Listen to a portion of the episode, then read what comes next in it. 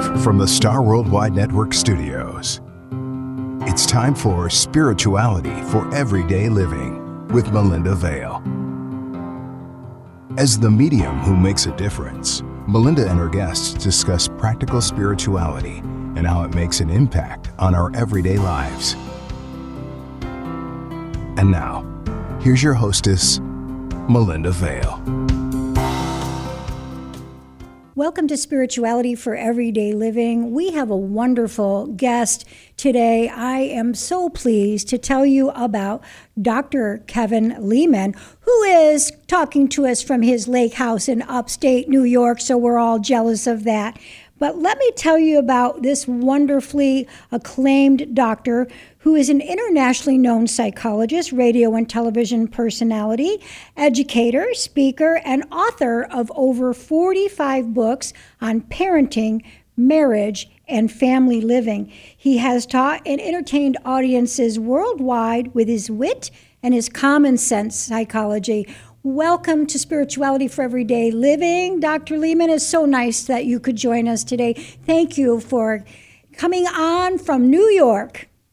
Yeah, well, this is, I'll tell you the truth, Melinda. Well, it's a pleasure to be with you, first of all, but uh, this is my hideout. This is where this is where I hide out from people. Yeah. But we have a mutual friends, uh, which uh, enabled us to hook up tonight. So I'm just glad to be with you. Um, I really sort of try to stay away from doing things in the summer, but uh, I don't blame you, you know, and it's been so hot, hot, hot here. So we appreciate you coming in and talking with us. And there's so much to talk about because, you know, uh, spirituality and psychology should be braided hand in hand. And I think a lot of times people try to heal themselves in spirituality, I call it Fruit Loops and wind chimes without doing the psychological piece and uh, working through some of their issues before they jump into trying to figure out who they are at a spiritual place. So I'm really happy to have you on. You've written so many amazing books. You've been on uh, The Morning Show, Today Show, Oprah, CBS's show, CNN, so many things. So we're so honored to have you here with us. You wrote a book about birth order, and I found that to be fascinating because, you know, I work with people uh, and talk about something called a karmic profile uh, nature and nurture, and birth order certainly comes into that. What what caused you to be interested in birth order? Well, uh, well, let me say this about psychology to begin with. Uh, someone once said, if you took all the psychologists and psychiatrists in the world and you laid them end on end around the entire earth, it'd be a pretty good idea just to leave them there we, we, don't have the greatest rep, so to speak. Right. To answer your question and not meander, which I'm very good at mer, mer, uh, meandering, um, my background is I graduated uh, right at the very bottom, well, fourth from the bottom of my graduating class in high school. I was 257 out of 260, if I recall. I couldn't get in college, couldn't get in the technical college. That would have been a disaster. Uh, finally got in college on probation with a 12 unit load mm-hmm. with a letter that said clearly, listen, uh, we don't think this is a good idea, but we're going to, we're going to give you a break here and we'll see how you do. And if you pull C average or better, you're good. And if you don't, you're out. Mm-hmm proof of the living God, I eked out a C minus average uh, during the freshman year with 24 units. And then I came back the next year. And unfortunately, during that year, the dean of students uh, threw me out for stealing the conscience fund, which is a, a, way too long of a story to go into uh, on your podcast. But long story short, a dean of students threw me out of Chicago. My parents had moved from Buffalo, New York to Tucson, Arizona. Mm-hmm. I had no place to go. I went there, got a job as a janitor, was making $195 a month, a month. Uh, was pushing a mop for about 18 months and then my life changed, and this certainly gets into spirituality because uh, this five foot nine inch chick was walking down the hallway in Tucson Medical Center, and I'll show you, I'll demonstrate for you a male skill. Watch. and I thought, whoa, where'd she come from? Uh-huh. Again, long story short, I found out what unit she worked on. I, I asked another janitor to introduce me to her. Uh, in fact, I paid him five bucks to do it.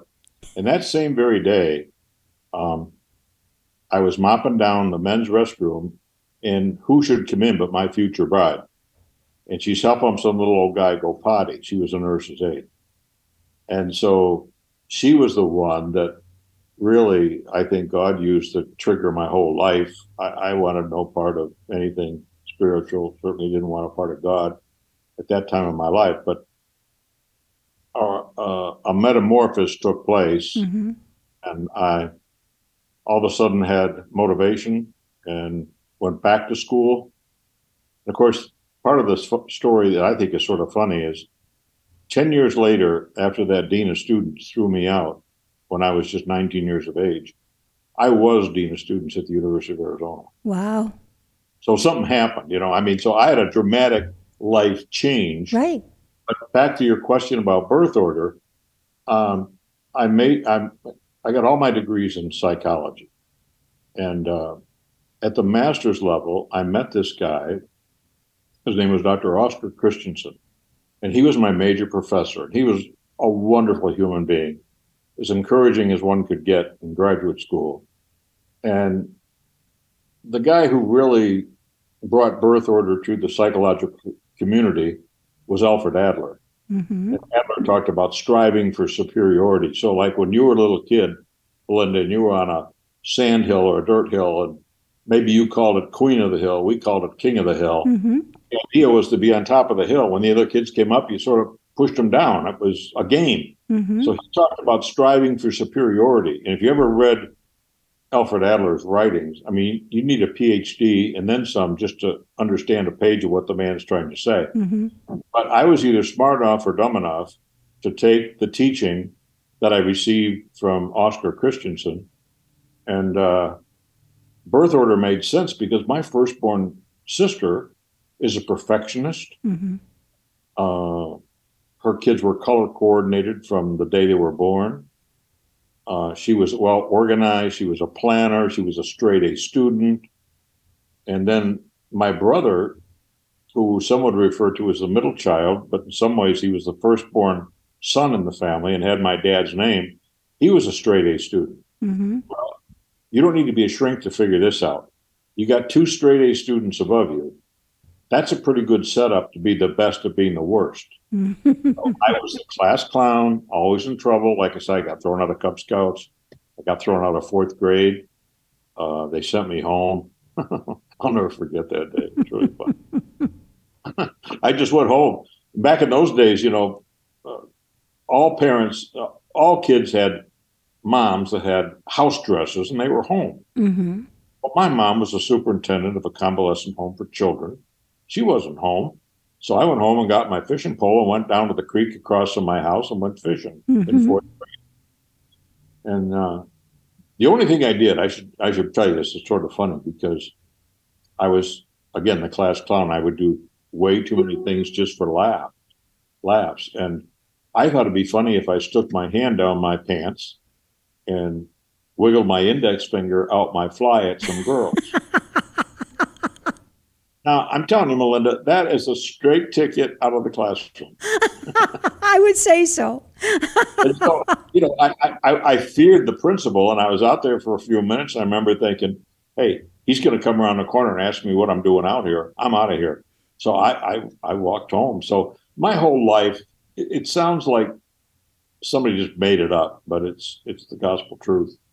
So uh, I was a late bloomer, and I was fascinated because when this guy was talking about firstborn children and how perfectionistic they can be, and the kind of uh, uh, vocations they go into. There are pilots, there are engineers, uh, there are architects. Anywhere where perfection is paid off, you're going to find a proliferation of firstborn children. Mm-hmm. National Academy of Sciences, our leaders, our politicians are firstborn in huge number.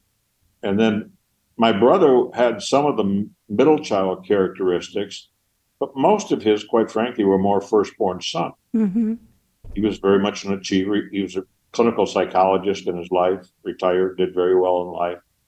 Um, and then there was me. And when he talked about the baby, the family, who loved the limelight, got in trouble, was simple, uh, charismatic. I mean, I talked my way into Disneyland. When people say, "Oh, you've written sixty books and all that," I say, "Let me tell you what really counts in life." I talked my way into nine free tickets in Disney World. it took me twenty minutes. I planned on ten. But if you and I would just name every comedian that we would think of right now, almost every comedian that you and I would think of uh, Melinda, would be youngest children. Interesting. Well, I think that humor is the closest thing to the other side of the veil. I think laughter is the best medicine. So maybe God saves the best for last. I don't know. yeah, maybe you know, those uptight older kids uh, really paved the way to allowing a little bit more relaxed and fun lifestyle for the younger ones.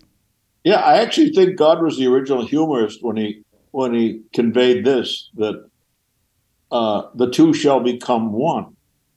That's really sort of funny because we are so basically different as men and women. Oh yes. Uh, and uh, I, of course, I spend a lot of my time talking to people about how to stay married. I've been married forever, mm-hmm. Uh, fifty some years in a row. Um, but uh, are you still looking that way when she walks through the room? Are you still doing this? well, you know, I'll tell you the God's honest truth, Belinda. It's embarrassing because when men meet my wife, she's five foot nine and she's uh, she's she's a gorgeous woman, to put it bluntly. And men, especially men, men are so dumb. They don't even cover that. It's like whoa. And but then they look over at me and and they have this look on their face like, hmm, how did that happen?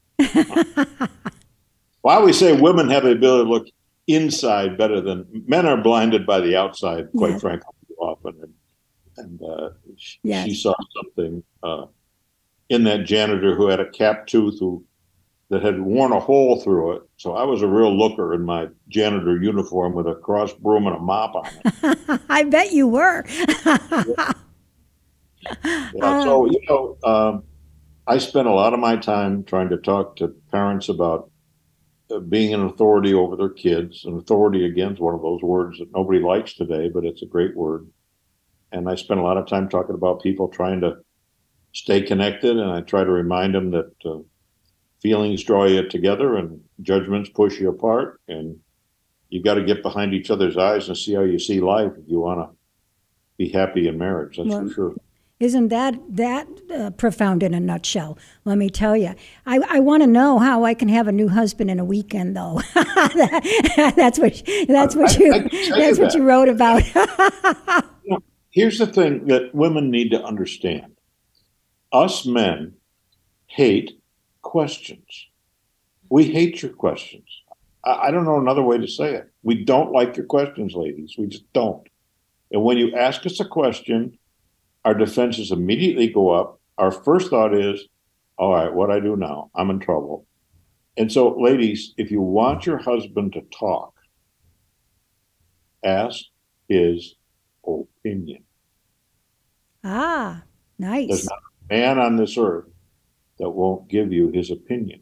Mm-hmm. Am I saying that opinion is right, ladies? I am not. But if you want that man to talk, ask for his opinion. Mm. And forget the why. We hate the why word. We hate it. Why do you think that is?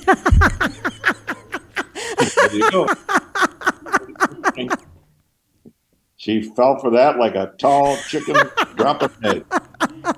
Second floor. Uh, yeah, it's just women are wordsmiths.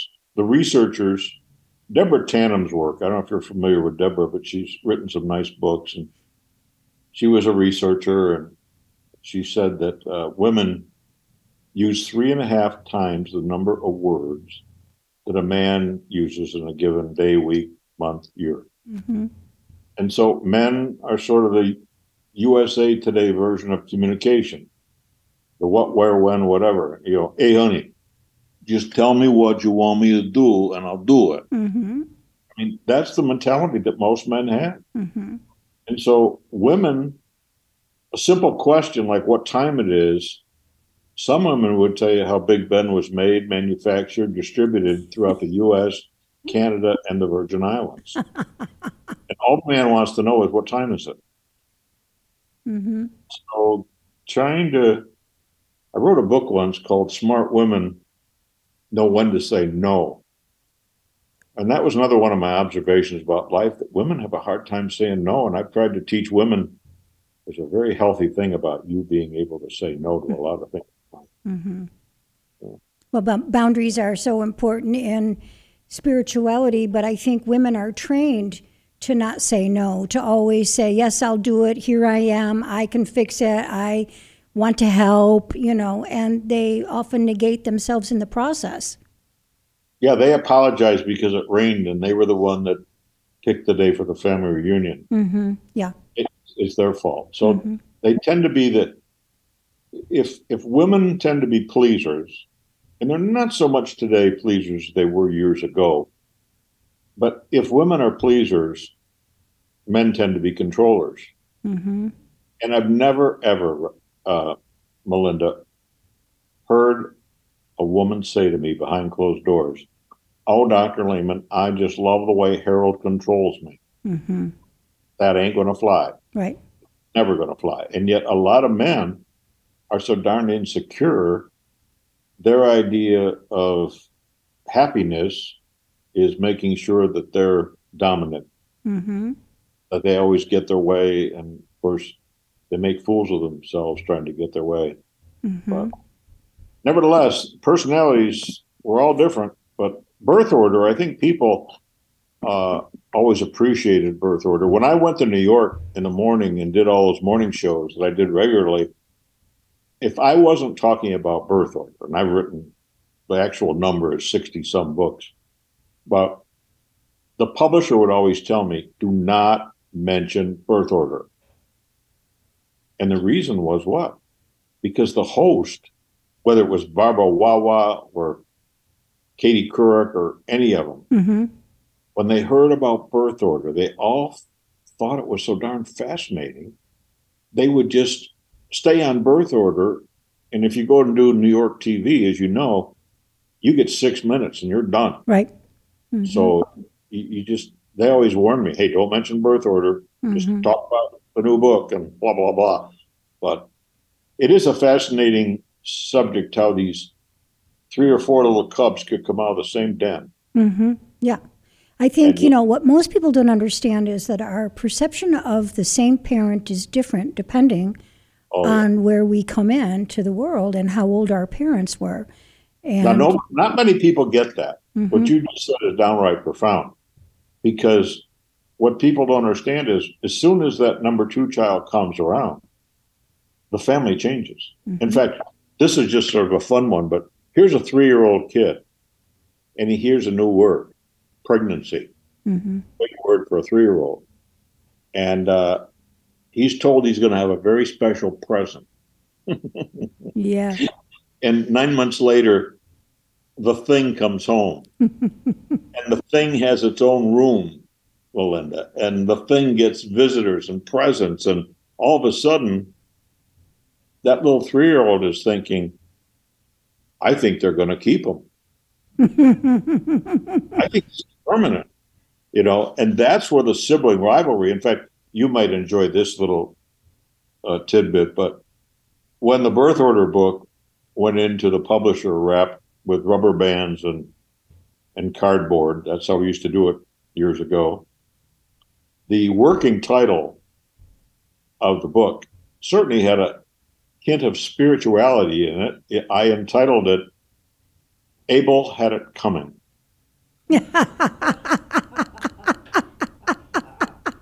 And the publisher said, Leman, you can't have a title like that. I, He said, I love the title. It's got a family flavor to it. Well, those firstborn children, and by the way, I had 17 editors in my writing days.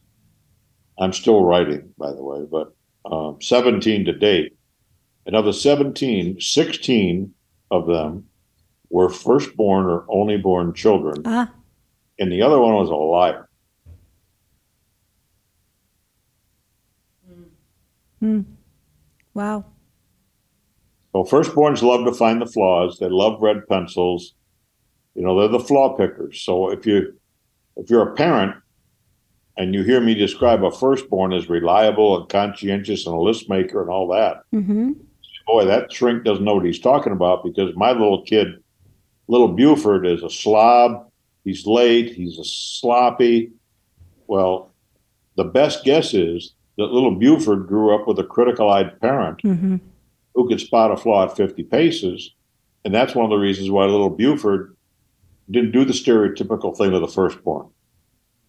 And what happens there is a secondborn, many times, that little cub, that second cub in the den, will leap over the firstborn and, and really be more of a firstborn personality at the firstborn's expense, by the way. Mm, interesting, yeah. hmm So my husband and I are both third born, and we've both been married multiple times. What are our chances of making it? Say close to zero. Um, no, you know, here- here's what happens. It's interesting. You you take your birth order with you, so you say, okay, we're both thirdborns. Well, that doesn't mean much until we figure out, well, what's above you. hmm Like if you had two older brothers, I have two older sisters. I come from four sisters. okay. He has two older brothers. Okay, this gets interesting. If you don't mind divulging your Love your it. Let's let's Or- let people see that for sure. Yeah. Yeah. Well, number one, you either became a great fighter or you really understood the word cooperation. Mhm. Because that kid in the middle of four girls, oh my goodness. You wore my skirt last week and you brought it home all wrinkled, and I'm not going to do that. I can see it. I mean, the closer they are in years, that gets to be really interesting. A lot of competition. Mhm. Now, little children, by the way, they get a bad rap to begin with.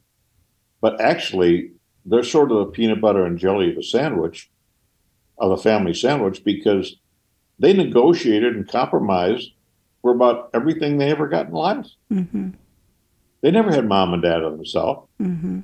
So the big ones usually dominate. The little ones got away with murder. So who cares about the middle child? Mhm. I remember years ago, one of Oprah's uh, producers decided it would be fun to have the audience all sit according to their birth order. Ah. And when they introduced them, they introduced the, the only children and the firstborn children and the middle children. But when they introduced the babies of the family, the babies went crazy. and, and I just said to Oprah, I said, Oprah, I just proved my point about these little snots. they just have to have attention. And I can tell you that I'm, I mean, look at me, I'm near death, but I will still do stuff uh, consciously and unconsciously just to get attention. hmm It's embarrassing. I mean, I don't need attention. I'm here hiding out in New York. And yet, if I showed you my boat out on the lake right now, hmm it's maroon, has big white letters down the side of it. It is the most photographed uh, boat on Chautauqua Lake. Hmm. It's called the Fat Chick Magnet. Ah, I should be there. Why would a guy on Social Security have a boat called the Fat Chick Man? it's just part of. I love. I still like uh, people to laugh. I, I wrote a book once on early childhood memories, and you might like this. You're a you're a thinker. Um, it might be fun to get your early childhood memories. So you think of that for a second while I talk about it. okay. Your early childhood memories many times are a snapshot, a psychological snapshot of how you see life. My my first memory of life, I was three years old. It was a Sunday morning. And notice I know it's a Sunday. And uh, I went outdoors and the door slammed shut and Uh-huh. locked. Ah, My door of this little home in western New York State. And I tried to get back in the house, and all of a sudden I had to go to the John. I had to go mm-hmm. potty. So I'm pounding on the door. No one hears me. And to put it bluntly, I had a little accident. Okay. now, I suppose a psychologist could have a lot of fun with that little accident. But you know what? I put in one of my books the postcard that the Phil Donahue show would send you when they rejected you. uh huh. I was rejected 13 times before I ever got on the Donahue show. Wow. And when I got on the Donahue show, guess what? They re aired it as the best of Donahue. Oh, And I had the whole hour. Most people would get a little bit on the show. I had the whole hour. So I've spent my life sort of knocking on doors yeah. because I was at, I was a, I'm- a guy that's got a doctorate degree, but I lack a high school education. Mm-hmm. Uh, in fact, it's sort of fun. I'm putting together a high school reunion uh, for my class in this little town, Williamsville, New York, outside of Buffalo. Mm-hmm. Having it later this summer, and I'm in charge of it. But one of my books called Planet Middle School um, is for obviously parents of middle school kids. Mm-hmm. Um, I found my freshman report card where I had flunked everything. everything. My final, my final Except grade for el- life, except for life, doctor. You've flunked everything except for life. You, you've had a good, you've made a good life. You sta you, you are so lovely and entertaining and personable and amazing. I think you've may have flunked everything except for life. Yeah, I mean, I really did back in New York State. I, maybe, maybe you can uh, remember what they did, but passing grade was 65. In New York, you took regents exams. Mm-hmm. I never took one regents exam, not one.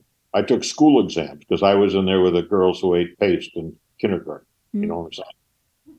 And my final grades in a couple of those classes were what they called a 65. That was passing, but they'd circle it Mm-hmm. to let you know you really didn't pass, but we're still and you're moving along.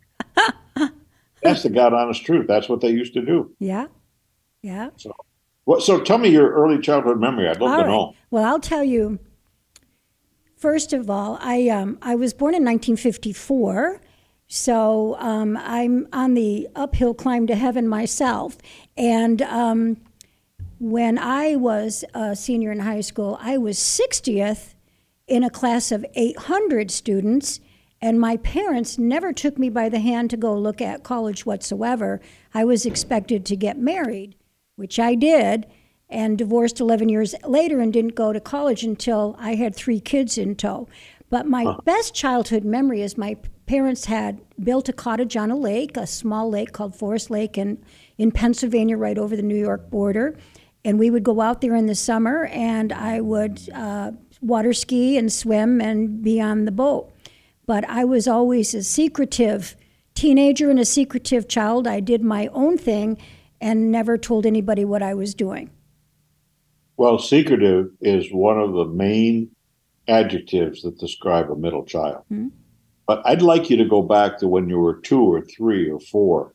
Okay? Give me, give me that little vignette. I remember the day that or the time that. Okay.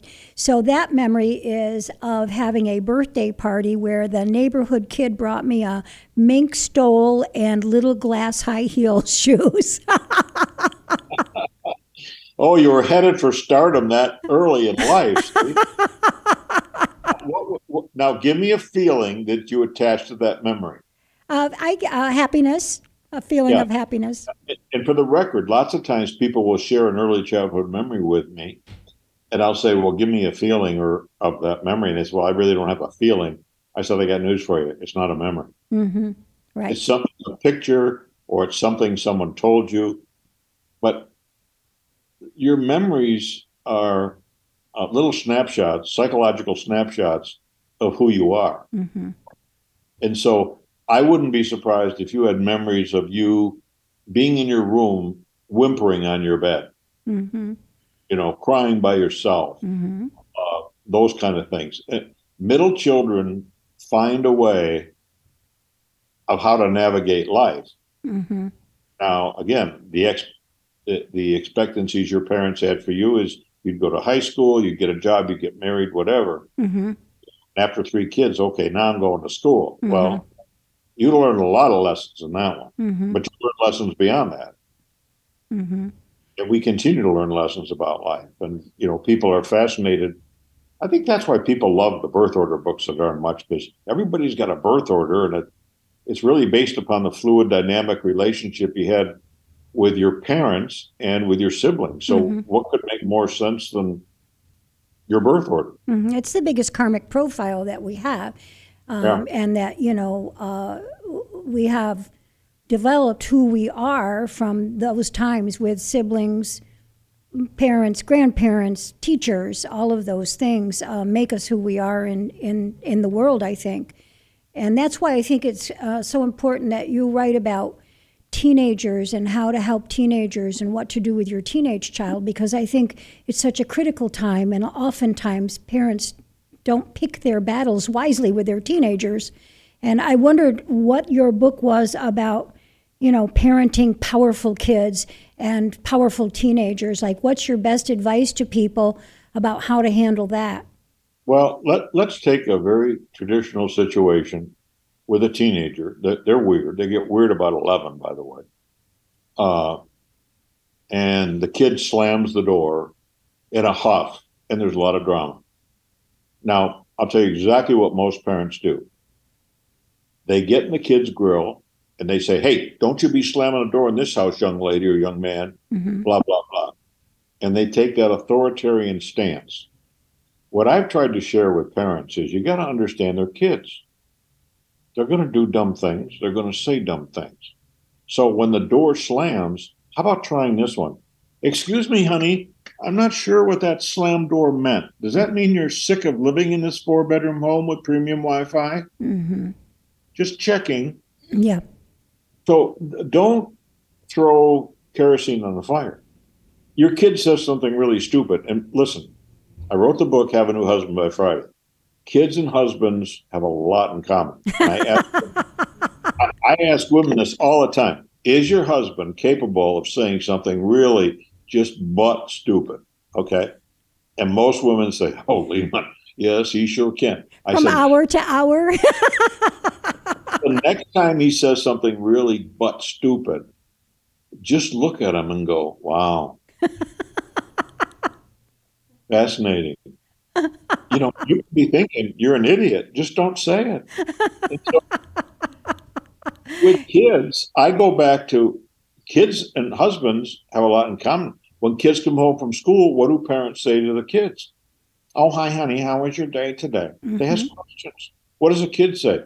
Fine. What'd you do in school today? Nothing. hmm I mean, save your breath because what happens is your kid goes into their bedroom, locks the door, gets out their cell phone, and texts like a, a woodpecker that's got a bad case of ADHD. and they just sort of, they sort of segregate you out of their life. hmm parents say, well, what should I say to my kid when they come home? How about hi? hmm You know, the kids will talk when they want. Yep. The kids come in your bedroom at 11 o'clock at night and you want to go to sleep, and all of a sudden your 17 year old or your 15 year old wants to talk. hmm You better listen because you don't get always get those opportunities. That's right. My kids used to come get right into bed with me, even my boys, when they wanted to talk. Yep. Sure.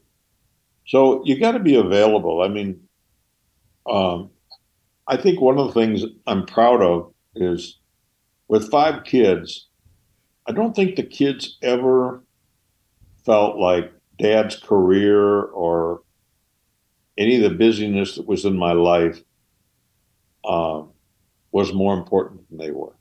Mm-hmm. And I, I mean, all five kids were here at my place in New York. They love hanging out with their old man. My youngest daughter lives in California. She's a toy designer.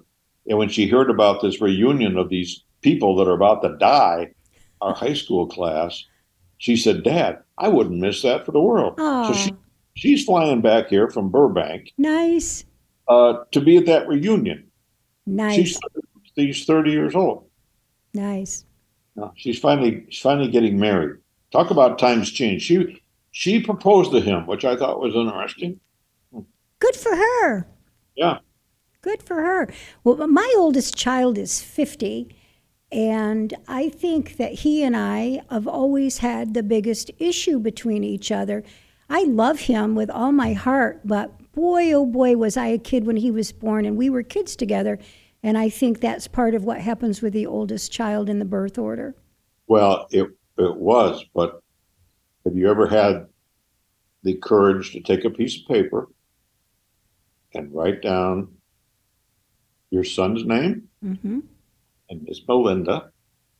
And now let's see just how much alike they really Ooh, are.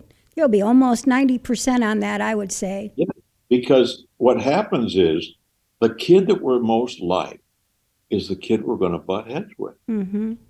Yep. And that's what I say. These little things come up. Say, oh, and the, your kid says something off the wall. Just say, oh, honey, wow, that's an interesting thought. You could be right. you're not saying they're right. You're just saying you could be right. Right. Because that's what you have will, to say with husbands too, right?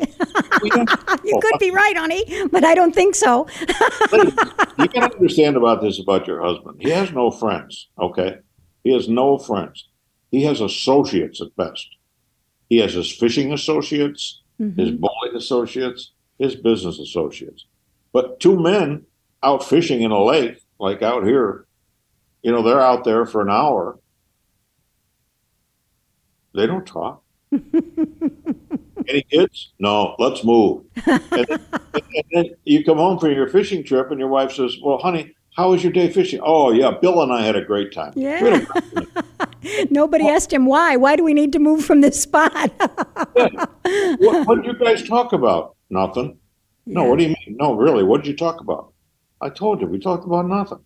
Honey, you were with him for four and a half hours fishing. What did you talk about? Hmm. Honey, I'm telling you the truth. We talked about nothing. Is it possible for a man to be with another man for four hours and talk about nothing? Absolutely. Yeah. For two women, highly improbable. Right. Right. We talk in depth to each other. Oh, yeah. Well, one of the things I love basketball, and the University of Arizona always had a pretty good basketball team. And I would, at halftime, I would walk by the women's restrooms. And I'm telling you, Linda, the line was a half a mile long. Right. And women don't care they're number 166 or 167 in line. What are they doing? They're talking, they're sharing, they're communicating. Mm-hmm. I'm telling you, there's men watching us right now.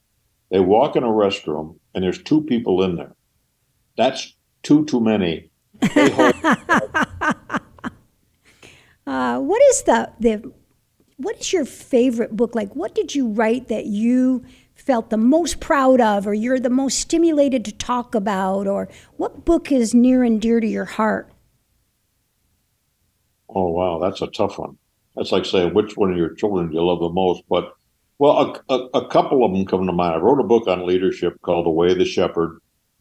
Uh, anybody who wants to be a leader, thinks they're a leader, wants to study leadership, the book is still in hardback from 2004. Mm. Now, if you know anything about the book industry, books will come out hardback. They're out hardback for one year, then they drop them in a paper. Right, right. That thing sells like crazy. Oh, that's uh, awesome. So that's a difference maker. The birth order book, obviously, Have a New Kid by Friday is a New York Times bestseller. And when you write books on family and marriage, the chance of having New York Times bestsellers are just not very likely. But in that book, I try to share with parents that they have to have authority. In our schools, we have these Leman Academy of Excellence schools. We have eight of them, two in Colorado and six in Arizona. hmm But one of the things I'm always telling our teachers is, hey, most school systems throw you in there, teacher, and say, hey, one thing before we start the first day of school, let me have your hands. And we tie their hands behind their back. At Leman Academy, we give authority to the teacher. Hmm. And I tell them, I said, you know what? You you have to establish your authority in that classroom. And my advice to any teacher is never, ever say one word in that classroom until everyone is what? Quiet. Mm-hmm. And I shared the experience. I was speaking in Las Vegas, 12,000 women in a round. Oh my goodness, the estrogen about knocked you over. I was the only man in the whole place. I'm not kidding. And so it's embarrassing. They have these three huge screens up there where I can see my chubby little body up there and uh, uh, over an over enthusiastic introduction about how wonderful this guy was. Uh, they should ask my wife to write that introduction. Uh, but anyway, they finally, I mean, it comes to a point where it's over, and all right, here's our speaker, Dr. Leman, and you can't really see them because you've got a spotlight in your face. hmm You hear them, and again, they're still talking. hmm And I shared this with our teachers. I said, you know, it's the most embarrassing, unsettling, uncomfortable time to just stand there. You're not saying one word, but all of a sudden, they're talking, takes a dive, and it becomes absolutely quiet. Right. As a speaker, now I say something, and my words, I remember them that night in Las Vegas. I said, ladies, I've chosen as a topic tonight how to be a submissive woman. Oh. I got their attention real quick, you know. So, but, and that's just me using humor. right. Right. And humor, like you said, can open a lot of doors. It can close doors if you use it wrong. Yes. If, if you're not a funny person, don't try to be funny. It Right. doesn't work. Right. But I figured out that was a gift I had a long time ago. But uh, again, the point is you have to establish authority of a parent in the home, the teacher in the classroom. I don't Mhm. care what you do. Take a look at our world today and ask how we're doing with authority. Not very well. Right. I mean, oh gosh, no. oh gosh, they, they can't even sit down and have a cup of coffee together. Right. Right. Back when Tip O'Neill was around, the you know the Dems and the Republicans would they, they might fight a little bit, and then go out and have a beer together. I know it. I know it for sure. Well, they- Kennedy and Goldwater having lunch together. Yeah. By the way, I was up in Phoenix. I'm trying to think where I was. And I met Barry Goldwater Jr. You probably know him, right? And my goodness, does he look like his dad or what? I Yeah. almost fell over when I met him. Yeah. Oh goodness, Yeah. yes, yeah. Yeah, so anyway, um, those of us, I mean, you're in the business of trying to help people sort out life and find their way, and I am too, and we can do it in ways. And uh, but there's an awful lot of commonality. Uh, people want to know they belong, they have a place, and it's tough today because everything is so transitory. hmm And that they're safe. People want to want to be able to feel safe, and and and safety is a big issue. I'm talking about emotional safety, spiritual safety. Uh, It's huge. You know, it's huge. It's just uh, people don't feel safe right now. It- No, it- it's it's very hard. It's very hard. Yeah, So- and the reality is, uh, in some of the cities, I mean, New York is uh, a prime example. It's it's not as safe as it was. hmm A lot of the cities are are just uh, in a tough spot. So Mm-hmm. we're wrestling with authority again. Authority, again, there's a huge difference in being an authoritarian, which will spark rebellion in your kids' lives, by the way, hmm spouses hmm uh, or your workers. hmm that you work with. But so will a laissez-faire permissive environment spark. Uh, so either extreme sparks rebellion. Right. Right. Yeah. My pitch to people is maybe there's something to being in healthy authority, hmm letting your yes be yes, your no be no. I'm always asking parents on the on the oceanal life. I mean, do you have a port of call? Do you know where you're going? hmm You're the captain or co-captain of the good ship family. Mm-hmm. You're going to have mutiny on that family boat from time to time. Mm-hmm. And you're going to have to rescue the kids and bring them back on ship. I mean, but if you don't know where you're going, you don't have a vision, how are you going to get there? Mm-hmm. Absolutely.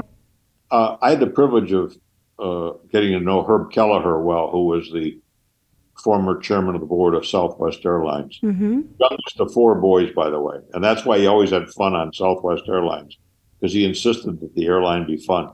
Yeah. But he, he said something, I got to know him really well. He said, Kevin, he said, um, you know, at Southwest, I'm always reminding our people that we're in the service business. It's and it's incidental that we also fly airplanes. Right. And I never forgot that. Mm-hmm. You know, I'll tell you, I try to teach people in life. Uh, do you remember? Do you remember the TV show Hour Magazine with Gary Collins? I think so. Yes, I do.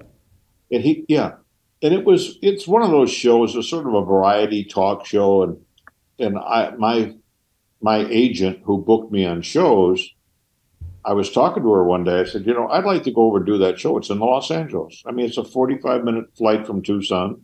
It's easy to get to. And so I never heard back from her. It dawned on me, and I called her. I said, "Hey, wait a minute. What about Hour Magazine?" Mm-hmm. And she said, "She said they declined." I said, "Don't use big words with me. What did they say?" she said, "Well, they passed." And I said, "Say what?" And I'll tell you what I did. Now this goes back to birth order and the baby, of the family. Okay. Now the one thing, the talent. I'm the talent. Right. remember it's SAG the one thing the talent doesn't do is call up the TV show. Well, if you're a baby of the family, then you do uh, that, huh? I called up the TV show, and I'll never forget the conversation because a woman answered the phone, and she and she said, "Hour Magazine," and my first words to her were, "Could you help me?" and I try to tell people if that's your opener, what's the probability of them saying, no, I'm not going to help you? Drop dead, you creep. Hundred percent. And we've forgotten how to ask for help, actually. So she says, well, how can I help you? I said, well, I'd like to talk to Steve Clements. He was the executive producer of the show. I did my mm-hmm. homework. And she said, well, who's calling? now, here's where you got to get smart. Okay. I said, uh, Mr. Nobody. she chuckled. She said, Excuse me? I said, Mr. Nobody, N O B O D Y, nobody. and she laughed a second time. I said, Well, actually, I have a name. My name is Kevin Leman, but I, I, I'm really just a nobody, but I'd love to talk to Steve. And I point out to audiences that that woman that answered the phone had sheer power and authority in her index finger. Yeah. And back in those days, they had those phones where you would push the button and get through. And she pushed the button, and with God as my judge, I talked to Steve for less than 120 seconds, and I was booked on the show. Wow. Great story. So, can you help me? I mean, you have to, ladies, you know, sometimes you feel like nobody's on your side. You went through a rough marriage, or you're going through a divorce, or whatever you better find some people who can align themselves to you and will listen to you and help you along life's way. Absolutely. And God helps those who help themselves, as they say. Yeah. So, well, Dr. Lemons, thank you so much for interrupting your beautiful vacation and joining us today on Spirituality for Everyday Living. I must say that there are many things I learned from you today. You know, that humor is certainly the best medicine. I just love that you use your humor. Also, your humility is amazing with such uh, amazing work that you've done. And I'm so honored that you joined me today. Thank you so much. Oh, it's my pleasure. I, listen, I enjoyed our visit. So uh, good. We have we have these mutual friends that will always be held yep. in high regard for me. So yes, and so hopefully we'll get to have a social time together. Thank you so much. That would be fun, Melinda. All right, bye bye now. I'd love that. So, this is spirituality for everyday living, and use your humor. No matter what your birth order is, help yourself because God helps those who help themselves and never give up. Lessons from Dr. Leman. Have a great day.